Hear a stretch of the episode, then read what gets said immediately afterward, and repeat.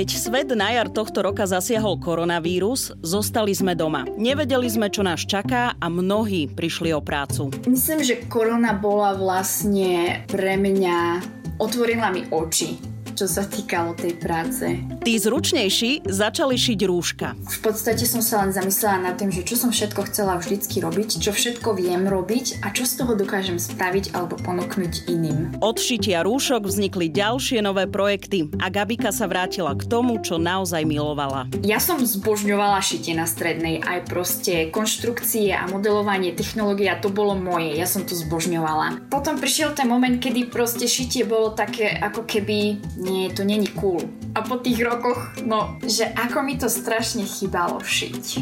Predstavujem vám Slovenku Gabrielu Rusinovú, ktorej príbeh môže inšpirovať všetkých v týchto ťažkých časoch. Ja som Oli Čupinková a počúvate podcast Slováci v zahraničí. Rozprávam sa s Gabikou. Gabika, ahoj.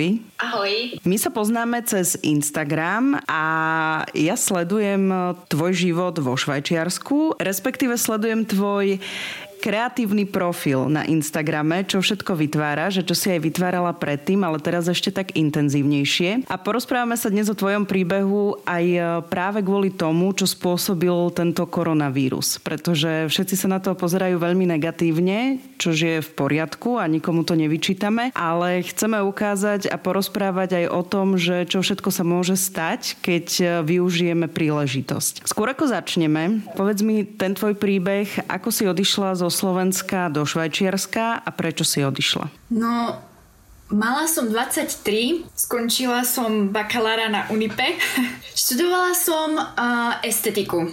Začínala som estetiku so slovenčinou ako učiteľský odbor, ale tá slovenčina mi nešla. Proste nesadli sme si.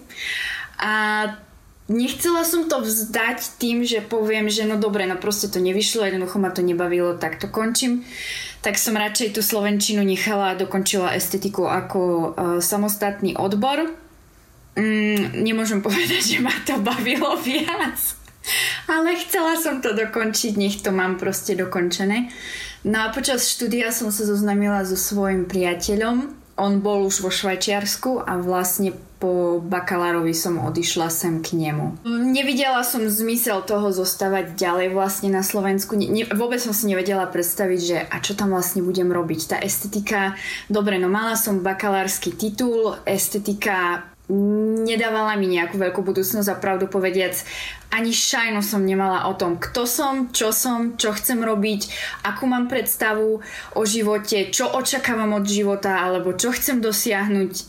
Netušila som, mala som 23 rokov a bola som úplne mimo z toho, že aha, končím školu a teraz čo? V podstate tam sme mali sme teóriu a históriu o umení všeobecne, o hudbe, o divadle, estetika ako filozofický odbor, dokonca aj o filme. A tiež sme mali aj iné možnosti vyskúšať si strihanie filmov a v rámci multimediálnych štúdií. Akože ono to nebolo zlé štúdium, ale ja som nebola pripravená v tom čase, keď som išla študovať vysokú školu, nebola som pripravená vtedy na vysokú školu. Teraz by som to ináč riešila, aj ináč by som... Iné by to bolo určite. Asi by sme sa všetci inak pozerali na tú vysokú školu, keby sme sa rozhodovali po nejakých skúsenostiach ako hneď po strednej. Len asi žijeme v takej spoločnosti, kde je to také prirodzené, že hneď po strednej škole treba ísť na vysokú a rozhodujeme sa ako keby niekedy aj znudecnosť možno. Dobre, no a teda urobila si bakalára z tej estetiky, odišla si do Švajčiarska a... Čo sa tam stalo? Našla si hneď prácu, išla si pracovať. Pozerám sa na to, akože z toho skôr sa pýtam na ten pracovný život, nepýtam sa na ten osobný, lebo asi keď si sa rozhodla ísť za frajerom, tak tam je to jasné, tam je to vybavené. No, keď som prišla sem, to bola taká, povedala by som, že facka, lebo ono je to iné prísť sem na prázdniny na 2 mesiace, proste len užívať si, že si kde si v zahraničí a potom sem prísť s tým, že aha, ale ja tu plánujem aj žiť a zase, že a čo teraz? Akože čo sa týka odvahy alebo seba dôvery a takéto veci, to mi chýbalo asi najviac. Takže čo sa týka aj jazykových znalostí, učila som sa na základnej nemčinu, na strednej som mala angličtinu, ale prišla som sem a pozerala som jak teliatko na otvorené vráta, keď so mnou kto si sa snažil konverzovať, že OK. Trvalo mi 2 roky, kým som sa dala nejak dokopy a naučila sa poriadne rozprávať, rozumela aj tú nemčinu. Akože s nemčinou nebol až taký veľký problém, lebo tie slovíčka, mala som nemčinu 5 rokov, takže ono sa to dostalo do počutia, ale tá angličtina mi robila oveľa väčší problém. A po tých 2 rokoch som natrafila na jednu Slovenku a cez ňu som sa vlastne dostala k prvej práci, pretože mala kamarátku, ktorá mala online butik a v tom čase vlastne zhaňala niekoho na... v podstate to bolo... ako keby operačný manažer, proste staranie sa o nový tovar, prevažne to boli dámske veci a doplnky, tiež topánky a v podstate som sa starala o to skontrolovať všetko, či tam nie sú chyby označiť, poslať naspäť značke s tým, že aby poslali na výmenu nové, výbava objednávok, organizácia celých priestorov, dokonca som začala aj s editovaním fotografií a tiež som pomáhala pri fotografovaní produktových fotiek fotografovi. Akože tá prvá skúsenosť bola veľmi dobrá, lebo mohla som rozprávať po anglicky a aj napriek tomu, že kolektív bol viac menej švajčiarsky, ale fotograf bol Kanaďan. Takže s ním som sa naučila, pri ňom som sa naučila najviac, aj keď som potrebovala či už niečo vysvetliť, alebo čo sa týka gramatiky a takých vecí, tam pri ňom som sa naučila veľa, ale akože v rámci kolektívu bola to veľmi zaujímavá skúsenosť. Tam si využila aj to svoje estetické cítenie? To sa veľmi nedá, akože vieš, no proste organizácia, ale estetika alebo také veci, ja som musela mať vždycky poriadok všade, tam to, vieš, to bol sklad. Mm-hmm. Hej, pri balení objednávok. Urobiť krásnu mašličku, aby to pekne vyzeralo v krabičke. Vždycky som si všetko namerala, aby mi to perfektne sadlo. Žiadne medzierky, alebo že veľké. Všetko muselo sedieť. Takže asi tam, ale akože v rámci štúdia nie. Bol to ako for. Tam si ako dlho pracovala? Tam som bola rok. Bola som tam rok s tým, že firma mala po pol roku začali mať finančné problémy a vlastne aj to správanie mojej šéfky začalo byť také, že človek už vedel, že čo si sa deje, ale v podstate ja som nebola zo začiatku obeťou. Obeťou boli moje kolegyne, ktoré postupne odchádzali alebo teda ich vyhodila. A potom teda začala aj na mne sa dosť vyvyšovať. Proste boli tam niekedy také situácie, kedy som nechápala, že či to akože myslí vážne. Uh-huh. Takže si po roku vlastne odišla a čo, hľadala si novú prácu? Tam vlastne som cez bývalú kolegyňu z tej práce sa dostala na internship na pol roka k švajčiarskej dizajnerke, ktorá pracuje s kožou. Takže úplne iný odbor, alebo teda úplne iný smer, kde som sa učila pracovať s kožou, vlastne vyrábať produkty. A to bolo veľmi dobré. Tam som sa naučila tiež veľa. Aké produkty to boli? To sú viac menej, sú to doplnky kožené a je to také trošku na Slovensko extravagantnejšie, by som povedala, ale všimla som si, že už aj na Slovensku sa také veci začínajú vyrábať. Buď to boli doplnky na ruky, ako keby nie na rámky, ale kožené doplnky. Boli tam aj na rámky, boli tam aj také tie čokre na krk, alebo potom také kožené vestičky, ktoré viac menej, tam sa väčšinou nič ani nešilo, to bolo spájané cez rôzne metalové, teda kovové komponenty a to boli, viac menej to bolo ako také Lego alebo Tetris, vieš, že vlastne spájaš tie jednotlivé kúsky na seba a vytváraš ten dizajn. To bolo veľmi dobre. Tam som fakt akože aj ako namaľovať alebo teda ošetriť okraje kože, aby vlastne to bolo hladké, farbiť, rezať, brúsiť. To bolo fajn. Čiže to bola taká práca, že priamo si sa dostala do výroby? Hej, to je strašne malička, vlastne ona je dizajnerka, ona je to väčšie meno, zvučnejšie vo Švajčiarsku, ale je to len taká malička dielňa, kde vlastne ona všetko vyrába spolu so svojimi internistami a väčšinou tam boli študenti, ktorí alebo študovali na odevnej škole tu, alebo proste ich to zaujímalo a vlastne pasovali do jej tímu, tak jednoducho boli tam na pol roka. A vlastne v podstate pre internistov ona nemusí dávať vysokú výplatu a vlastne to bolo len také fakt, že jej odovzdávanie informácií ďalším ľuďom, že vlastne to bolo ako keby aj škola. Uh-huh. A teba takéto veci zaujímali a zaujímajú? To bolo kreatívne pre mňa, takže bolo to veľmi obohacujúce, čo sa týka akože kreativity a naučenia sa novej techniky alebo spracovania nového materiálu.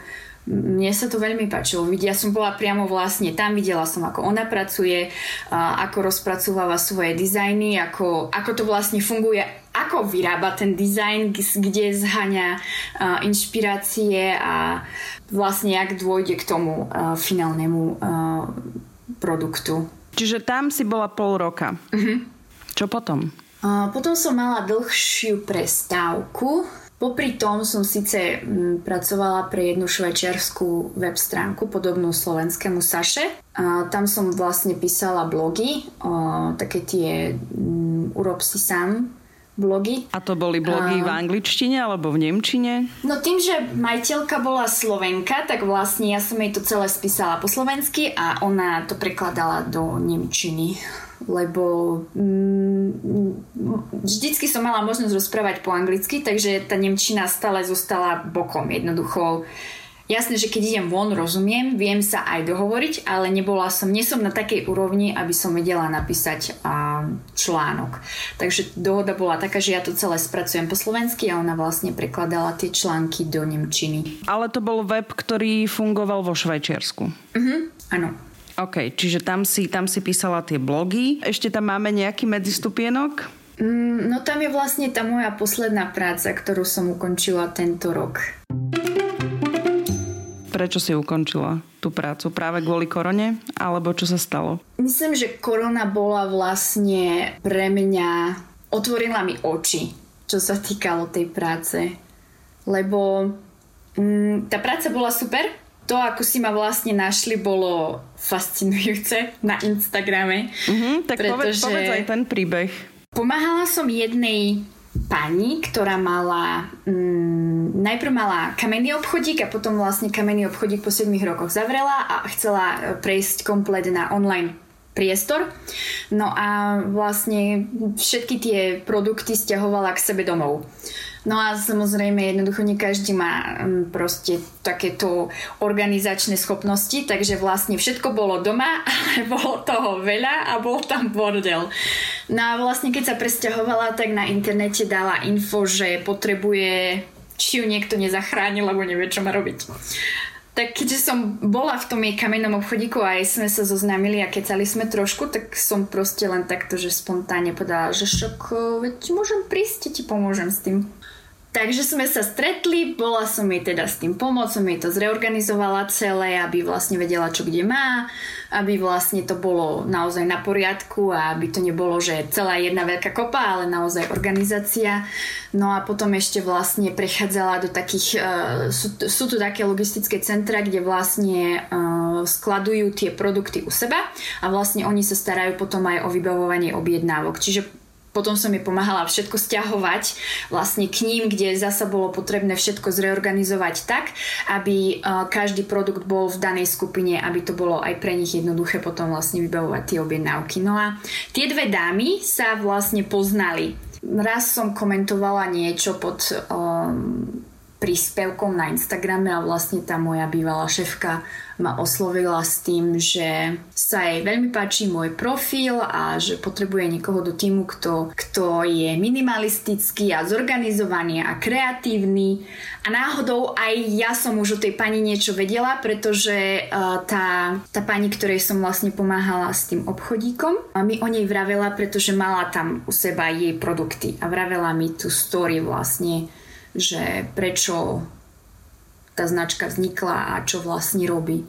A bolo to veľmi zaujímavé. No.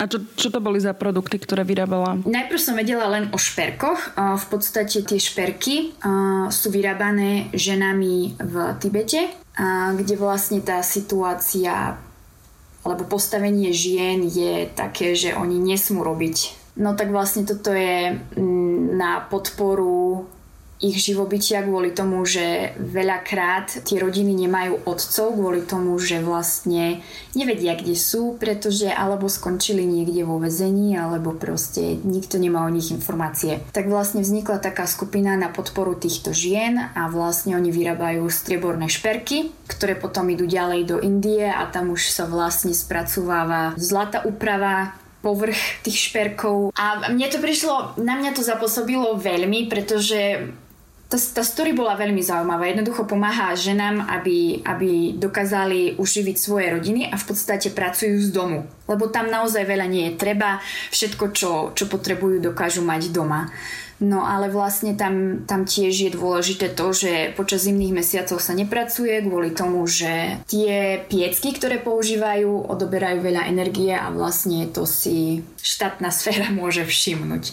Takže sa pracuje len počas letných mesiacov. Taktiež robia aj iné veci, robia aj šály, ktoré sa vyrábajú v Kašmíri. V podstate každý projekt sa nachádza v konfliktnej zóne.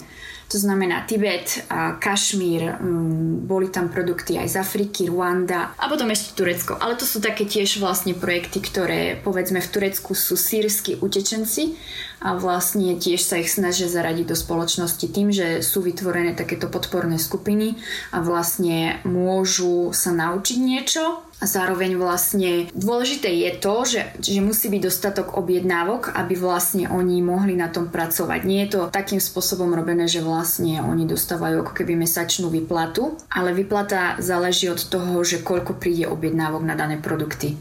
Čiže čím viac objednávok pre nich, tak tým viac vlastne predaja a vlastne tým pádom aj viac peňazí pre tých zamestnancov, alebo teda pre tých ľudí, ktorí sú postihnutí. A kto si to kupoval? Väčšinou sú to už také, že väčšie organizácie, ktoré za tým stoja, už sú tu proste firmy. Tie šperky boli čisto jej skupina, ktorú pomáhala založiť, ale tie ostatné to už sú proste aj šály, hej. No a tie zvyšné to už sú proste väčšie skupiny, ktoré, alebo proste už firmy, ktoré vlastne podporujú tých ľudí. No a vlastne je tu typický príklad týchto retailerov. Jednoducho si objednáš produkt, oni ti ho doručia, no a vlastne ty to potom distribuuješ tu na alebo do ďalších obchodíkov, alebo vlastne predávaš to sama. Ty si tam pracovala ako dlho? 16 mesiacov som tam bola. Čiže vyše roka.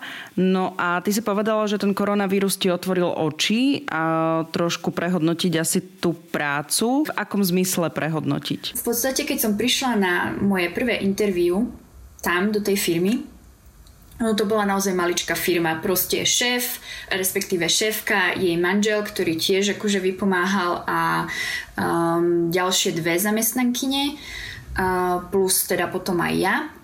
Bolo mi hneď na začiatku povedané, že tá firma je ako taká maličká rodinka a jednoducho pomáhame si vždycky, keď niečo treba, jednoducho sme tu jeden pre druhého a to mi nejak zostalo v hlave.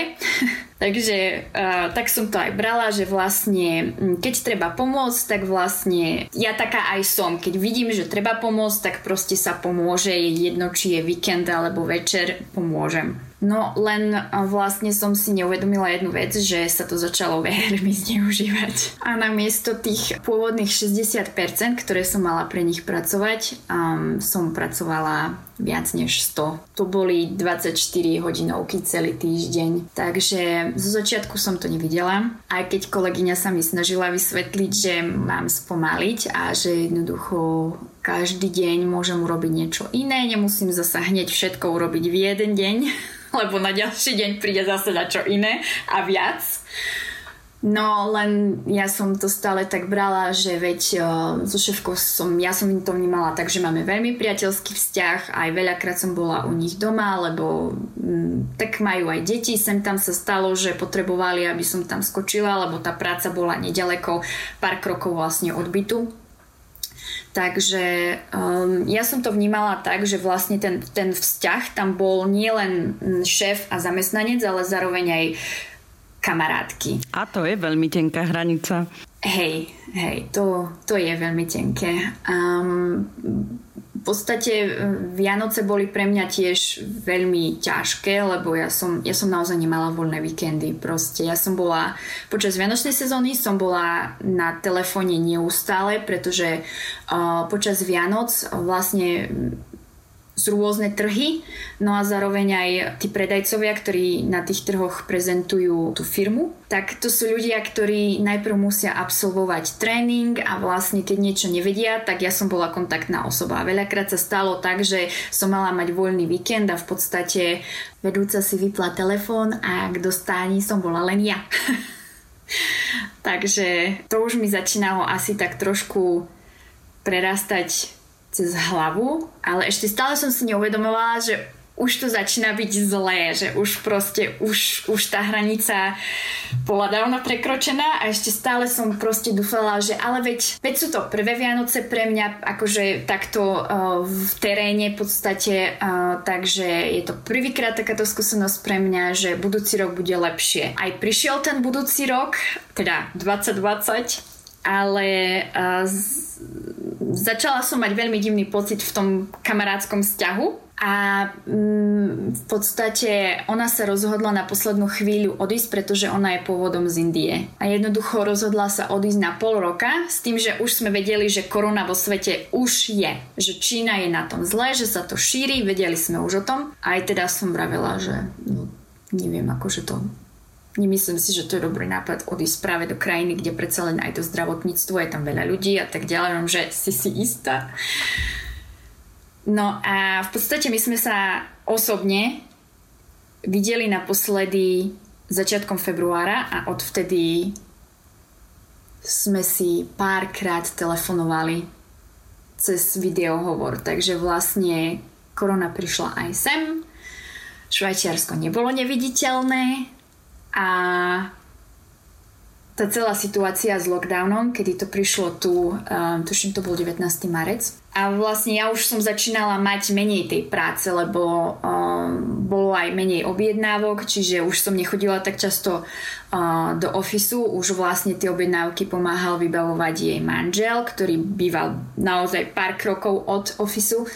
Takže ja už som bola len čisto ako na administratívu, riešenie diskusí s B2B zákazníkmi, ako s tými retailermi ďalšími a vlastne so zákazníkmi a takéto veci a vlastne tým pádom aj moja pracovná doba sa znižovala, čo znamenalo, že vlastne dostanem aj menej peniažkov za to, čo robím.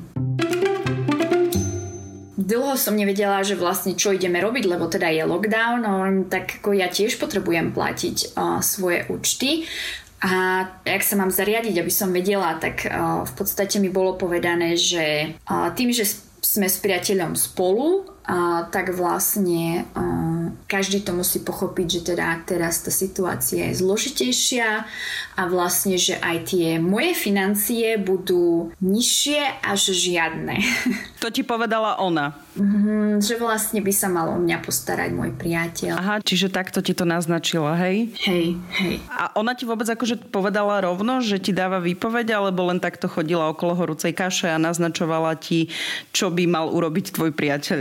Ona to vôbec neriešila. Absolútne. Od nej neprišla vôbec ten prvý krok, neprišiel od nej. Ja som telefonovala, že mohli by sme sa porozprávať o tom, lebo veď akože je taká situácia a ja sa potrebujem nejak zriadiť. Potrebujem vedieť, že teda mám sa obzerať po inej práci, lebo veď žiť vo Švajčiarsku není zadarmo proste. A tak vlastne to bolo to, čo mi povedala. Nakoniec vyšla s tým, že tak mám pracovať tak, že mi môže dať aspoň tú 1000, lebo moja pláca bola vlastne hodinová mzda. Čo odrobím, to dostanem. No lenže ja som nemala toľko práce ani na štvrtinu. Mala som aj také mesiace, kedy som rozmýšľala, no dobre, a teraz akože z čoho si zaplatím zdravotné poistenie a iné veci, ktoré sú tiež dôležité, takže... Mm-hmm. No, to je situácia, v ktorej sa ocitlo asi veľa ľudí práve na jar. A to je jedno, že či žije niekto vo Švajčiarsku, na Slovensku alebo v hoci ktorej inej krajine. Mnoho ľudí má problém s prácou. Akurát je to teda taký jeden rozdiel možno medzi niektorými ľuďmi, ktorí sa chytili a využili to, čo vedia. A ty si pre mňa takým jedným z príkladov práve toho človeka, ktorý povedal, že dobre, prišla som o prácu takýmto síce ešte aj škaredým spôsobom, čo by sme sa mohli hnievať konkrétne na asi konkrétnu osobu, alebo aj nie, lebo bola aj taká situácia, aká bola. A ty si začala šiť rúška. My sme sa na jar o tom bavili. Áno, ja mám aj jedno rúško od teba. Je krásne, je dokonale, by som povedala. Dokonalo ušité, najviac profesionálne. Prosím ťa, Gabika, prvá otázka. Ty vieš šiť? Ja som študovala odevný dizajn na Slovensku na strednej škole, takže viem. Čiže ty si z odevného dizajnu odišla študovať na vysokú školu estetiku. Potom si išla do Švajčiarska, kde si robila manažérku a administratívu len preto, lebo si našla takúto prácu. A po 7 rokoch prišiel koronavírus, všetci zostali sedieť doma, všetci nadávali na situáciu, čo sa deje, a ty si sa vrátila k šitiu a začala šiť dokonalé rúška. Hej. Ty sa teraz tak smeješ na tom, čo ja tu rozprávam. A sama podľa mňa, keď som to tak spätne vymenovala, tak sama to akože neveríš a si hovoríš naozaj toto. Ale skús mi opísať tie tvoje pocity, že teda si čo, jeden večer len tak sedela a všetci začali šiť rúška, tak si povedala, že idem aj ja? Hej, presne tak. Lebo sledovali sme slovenské televízne noviny každý večer, lebo sme chceli tiež vedieť, že čo sa tam deje, predsa len máme tam rodiny. A pre mňa to bol tak úžasný moment vidieť, že vlastne všetci sa dali dokopy a začali šiť, lebo vlastne na tom Slovensku tiež rúška neboli, alebo teda boli vypredané štýlom, že každý si nakúpil veľa a potom to kadetade rozposielali alebo zbierali zásoby. A tu sa nedialo nič. Proste ja som mala pocit, ako keby, že nám nedávajú dostatok informácií a vlastne nevieme, že čo sa ide diať, alebo teda, že čo plánujú robiť. A v našom dome je niekoľko starých ľudí, tak som si povedala, že predsa len tie textilné rúška sú oveľa ekologickejšie a jednoducho dá sa to vyprať a dá sa to stále používať, až kým teda sa to nerozpadne. Tak našla som materiál vo svojich kreatívnych potrebách a našla som zo pár inšpirácií na Pintereste. Tam som si preštudovala niekoľko rôznych dizajnov a teda vybrala som si jeden, ktorý som si od začiatku vypracovala sama. Vyskúšala som v podstate jeden na mňa, jeden na priateľa, alebo teda, aby som mala teda aj tú pánsku veľkosť. A z toho som teda vytvorila jedno rúško, ktoré vlastne sedí aj dámam, aj pánom. A proste ušila som rúška pre nás, ušila som rúška aj pre ľudí z bytovky. A proste som len skúšala, že ako to bude vyzerať, ako sa to bude nosiť, a od 5 vrstiev som prešla na 2 vrstvy, aby vlastne to bolo tenšie, aby sa cez to lepšie dýchalo, ale je tam tá možnosť, že dá sa teraz už aj vložiť nejaký filter. Ten pocit, keď som začala šiť, ja som nechápala, že tak dlho som proste nešila. Ja som vlastne mala odpor k šitiu po určitom čase, lebo každý mi vravelo, že no dobre, ale so šitím, čo so šitím? Akože dizajnerov je toľko veľa, to sa neuživíš proste. A ja som zbožňovala šitie na strednej, aj proste konštrukcie a modelovanie, technológia, to bolo moje, ja som to zbožňovala. Potom prišiel ten moment, kedy proste šitie bolo také, ako keby, nie, to není cool. A A po tých rokoch, no vážne, akože sem tam som sedela a šila, ako vieš, lebo proste to išlo ruško za ruškom a tých rušok bolo veľa. Že ako mi to strašne chýbalo šiť. To, čo si povedala, že áno, bola doba, že šitie nie je cool, to je podľa mňa presne ten problém, o ktorom sa rozprávam s veľa ľuďmi, že všetci chcú ísť na gymnázium, nikto nechce ísť na odborné školy a potom zistujeme, že nám tu naozaj chýbajú odborníci práve v remesle. Takže toto je najväčší problém podľa mňa dnešnej doby. A práve naopak, možno by som povedala, že teraz prichádza doba a hlavne v období korony bolo to šitie cool, lebo kto vedel šiť, vedel ušiť rúška. Aj vo Švajčiarsku to tak bolo, že sa stálo v radoch pred galantériami a zháňali sa materiály, látky, gumičky, či tam nebol až taký boom? Nie, nebol. Tu do poslednej chvíle vlastne sa hovorilo, že rúška nepomáhajú, takže ľudia za tým nešli. Čiže čo, vy ste nosili rúška a ľudia sa na vás divne na ulici pozerali, že máte rúška? Áno, presne tak. Aj sem tam si ukazovali prstom alebo povedali niečo nepekné. Tebe sa stala ešte taká milá vec, že okrem toho, že si ušila rúška pre teba, pre priateľa, pre ľudí z paneláku, rozposlala si aj na Slovensko nejaké rúška, tak teba vlastne oslovil aj nejaký obchodík na spoluprácu. A to vďaka práve Instagramu, že áno? Hej, vďaka Instagramu. Ja som vlastne postovala, že šijem rúška, že teda niekto by chcel, tak vlastne sa mi môže ozvať. No a ozvali sa mi z bezobalového obchodíku v Curychu, že teda by išli do spolupráce so mnou, že vlastne budú predávať u nich moje rúška. A to bolo... to som sa najprv roztriasla, že čo, však to nedám. To som si proste aj nedala predstaviť. Jeminky, veď to bude kopec rúšok, to bude veľa roboty, ak to budem stíhať a to budem musieť rýchlo. No to... Mala som z toho strašný stres. A nebola som si istá, že či do toho ísť, ale na druhej strane vlastne to bolo ešte v tom čase, kedy som ešte bola stále zamestnaná, ale som nevedela vlastne, že čo sa ide diať. A bola som sklamaná z toho, že čo sa vlastne dialo a zrazu prišla ponuka, že môžeš šiť. Tak nakoniec som teda do toho išla a v podstate od apríla ešte stále pre nich šijem rúška od apríla. Máš to aj spočítané? Ku dnešnému dňu sa predalo okolo 1500 rúšok a okolo 2000 ich mám vyrobených dokopy. Krásne. Krásne číslo. Ale to nie je všetko, lebo tá spolupráca sa vlastne tým pádom rozšírila. Myslím, že ak si dobre pamätám z tvojho profilu, tak ty si mi hovorila, že ešte aj nejaký iný obchodík sa potom ozval. Hej. Oni sa potom ozvali asi týždeň alebo 2 týždne na to, keď už videli, že vlastne tam sú tie rúška. Stále tá istá značka obchodu, len iné mesto z francúzskej časti. Ma tiež kontaktovali, že teda aj oni by chceli rúška. Tak vlastne som pre obidva obchodíky šila rúška. Ako tam tých obchodov bolo ešte viac, čo chceli, ale to už kapacitne som jeden človek s 2 rukami, to už sa proste nedalo. Takže musela som potom aj odmietnúť niektoré spolupráce. To proste kapacitne to nešlo. To už som šila, takže ráno som vstávala o 7 a spať som išla o 1:00, 2:00, lenže by to bolo hotové.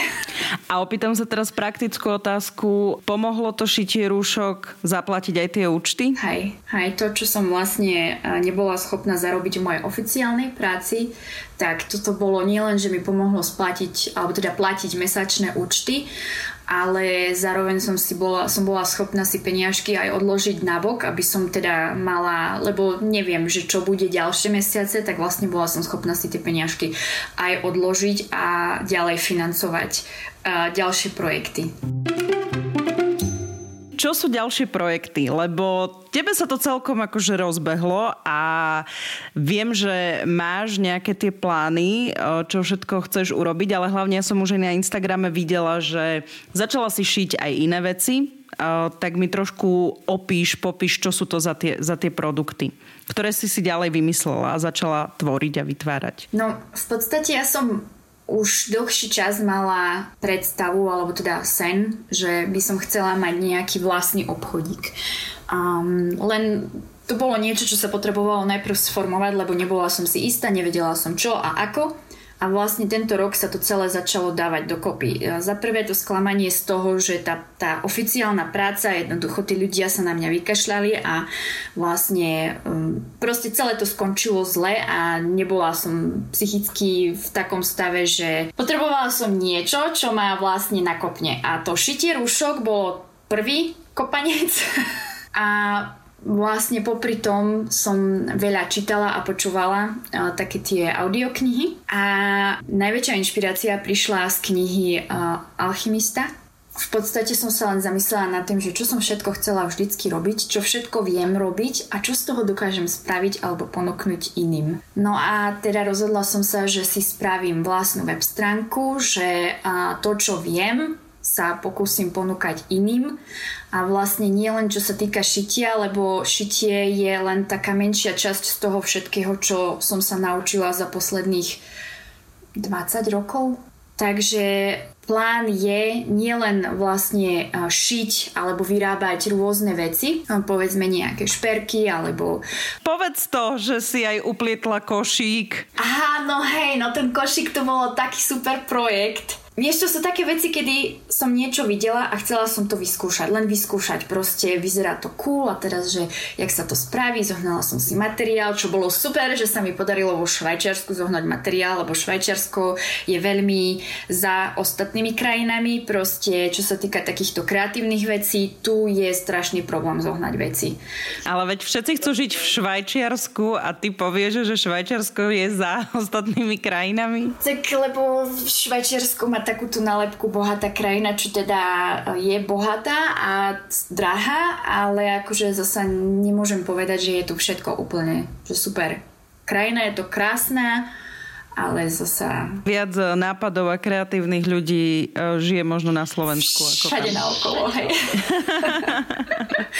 A tým celým projektom, lebo to není, to sú malé projekty, ktoré vlastne sa spájajú do jedného veľkého a ten jeden veľký bude vlastne tá moja stránka, kde chcem nielen ponúkať produkty, ale zároveň vlastne ukázať ľuďom, že vlastne každý z nás je schopný niečo vytvoriť, že každý z nás je kreatívny, ale najskôr sa to vlastne potláča, pretože sama viem, že učená som bola respektíve k tomu, že musím chodiť do školy, musím mať nejaký ten vysokoškolský titul, potom musím mať nejakú veľmi dobrú robotu. Doteraz neviem, čo to znamená mať veľmi dobrú robotu, ale dôležité je, aby som bola schopná platiť účty, potom mať dom, potom mať rodinu a vlastne prídeš na to, že máš dôchodkový vek a celý život je kdesi a vlastne ten život zmizol.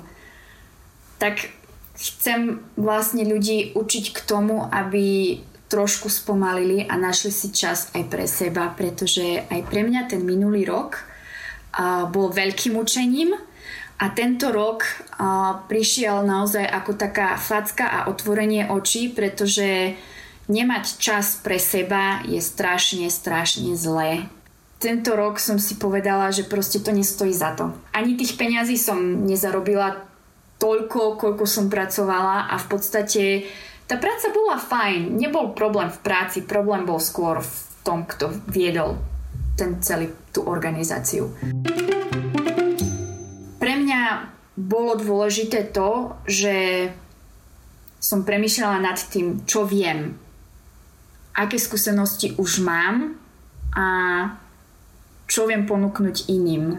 A to si našla. Hej, v podstate to, čo som študovala na strednej, sa vrátilo späť s tým, že niekedy neviem, do čo sa pustiť skôr, vám toľko napadlo, že teraz by som mohla spraviť taký strih a teraz by som mohla toto, ale potom mám ešte ďalšie projekty a zrazu, že takú mám veľkú hlavu.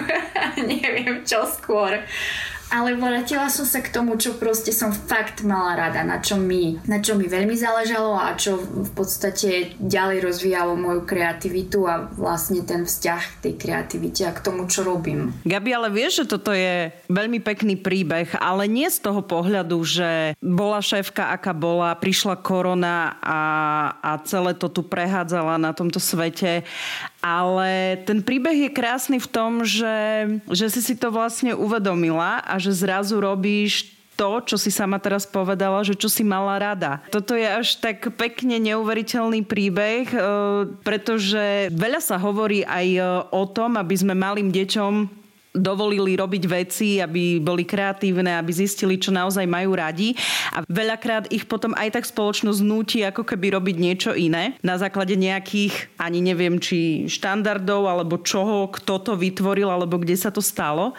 Takže práve z tohto pohľadu je tento tvoj príbeh veľmi pekný, ale hlavne veľmi silný v tejto korona dobe. Takže nech ti táto kreativita vydrží čo najdlhšie a nech máš veľa záujemcov o svoje produkty a nech ti to celé vyjde, lebo toto už nie je len o výrobe a predaji, ale toto je aj o inšpirácii a motivácii iných ľudí. Ďakujem.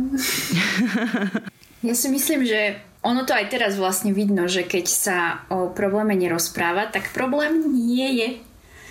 Ale problémy sú a lepšie je, keď sa o tom hovorí, pretože môj príbeh môže znieť, že to je že super, že to nakoniec vyšlo, ale to je len také, že vieš, no to je povrch, to je len ten obrázok toho, že všetko môže sa zdať super, ale samozrejme tá finančná situácia moja stále nie je taká, že si viem sama poradiť. Kebyže som nebola tu s priateľom, ktorý zarába dostatočne na to, aby sme tu mohli byť spolu a mohla som sa teda venovať rozvíjaniu vlastnej kariéry, nebola by som tu. Musela by som ísť späť a začať teda premýšľať na Slovensku, že a čo teraz? Tým, že je tu on, že proste ma celý ten čas podporoval, aj keď teda nebolo to vždycky jednoduché. No, boli rôzne chvíle, rôzne momenty a jednoducho nebolo to jednoduché. A hlavne tento rok je špeciálne ťažký pre všetkých ľudí vo všetkých krajinách. Je to veľmi depresívne. Ale pokiaľ by sme sa mali všetci potápať v tých depresiách, no proste není to dobre. Je dôležité hovoriť o tom, ako sa cítime, čo chceme robiť a čo s tým. Som Oli Čupinková, ďakujem, že ste nás počúvali. Ak poznáte úspešných Slovákov a Slovenky, ktorí uspeli vo svete a doma ich nepoznáme, napíšte mi o nich na slovácivzahraničí@express.sk.